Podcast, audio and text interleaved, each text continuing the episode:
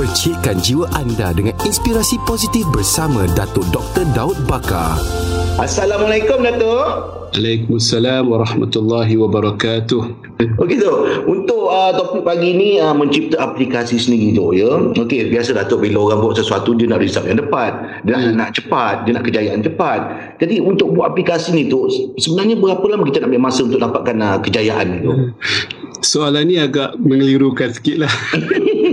Begini Angah, ada orang cepat tau dalam sebulan dua dah dapat hasil sebab uh, app itu keperluan zaman. Waktu itu diperlukan dia ada app terus jadi.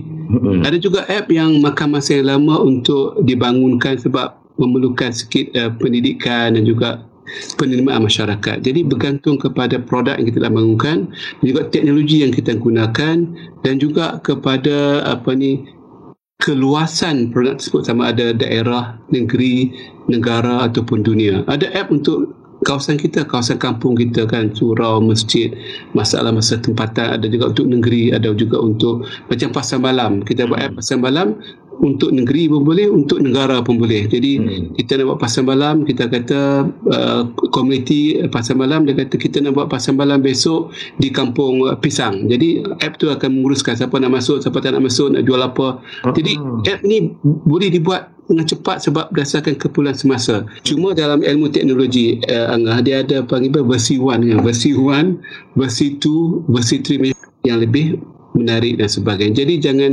uh, bimbang sangat. Ada yang cepat, ada yang lambat. Tetapi kita kena pandai untuk bermula dengan yang paling cepat. Dan jangan lama sangat buat dulu versi yang pertama, versi yang kedua, versi yang ketiga. Saya juga ada app nama iTulus yang berhad kami buat app ni untuk orang bayar zakat, bayar uh, sedekah dan juga wakaf.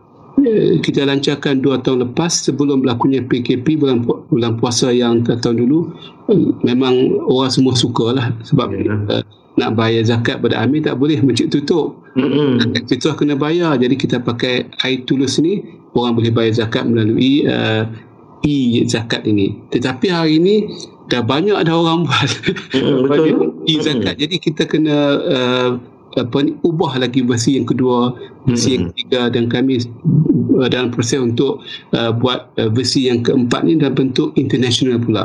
App dia kena dynamic. Dia hmm. tidak boleh aku buat app ni dia berhenti setakat tak ada. Dia kena berterusan dari segi pembangunan teknologi supaya app itu relevan dengan hmm. masyarakat ya. Dia mesti kena ada nilai yang tu eh situ eh. Ya betul. Dan uh, apa ni ada sikit uh, sebuah pantun lah uh, Angah sebelum kita berpisah ni. Pantun? Uh, Okey. Burung kedidi, burung tempua terbang rendah di pinggir hutan. Kita berbicara, kita berwacana membina diri, membina masa hadapan. Allah Akbar. Terima kasih banyak untuk pantunnya ada, nasihatnya ada, membakar semangat tu pun ada tu. Terima kasih banyak tu. Semoga kita rakyat Malaysia bila dengar nasihat Datuk ni apa semua kita boleh jadi rakyat yang lebih kata orang apa tu, lebih cerdik, lebih pandai insya-Allah tu. Terima kasih banyak tu ya tu. Rakan inspirasi bersama Datuk Dr. Daud Bakar setiap Isnin hingga Jumaat jam 6.45 pagi bersama Jeb Rahim dan Angah di Pagi di Sinar menyinari hidupmu.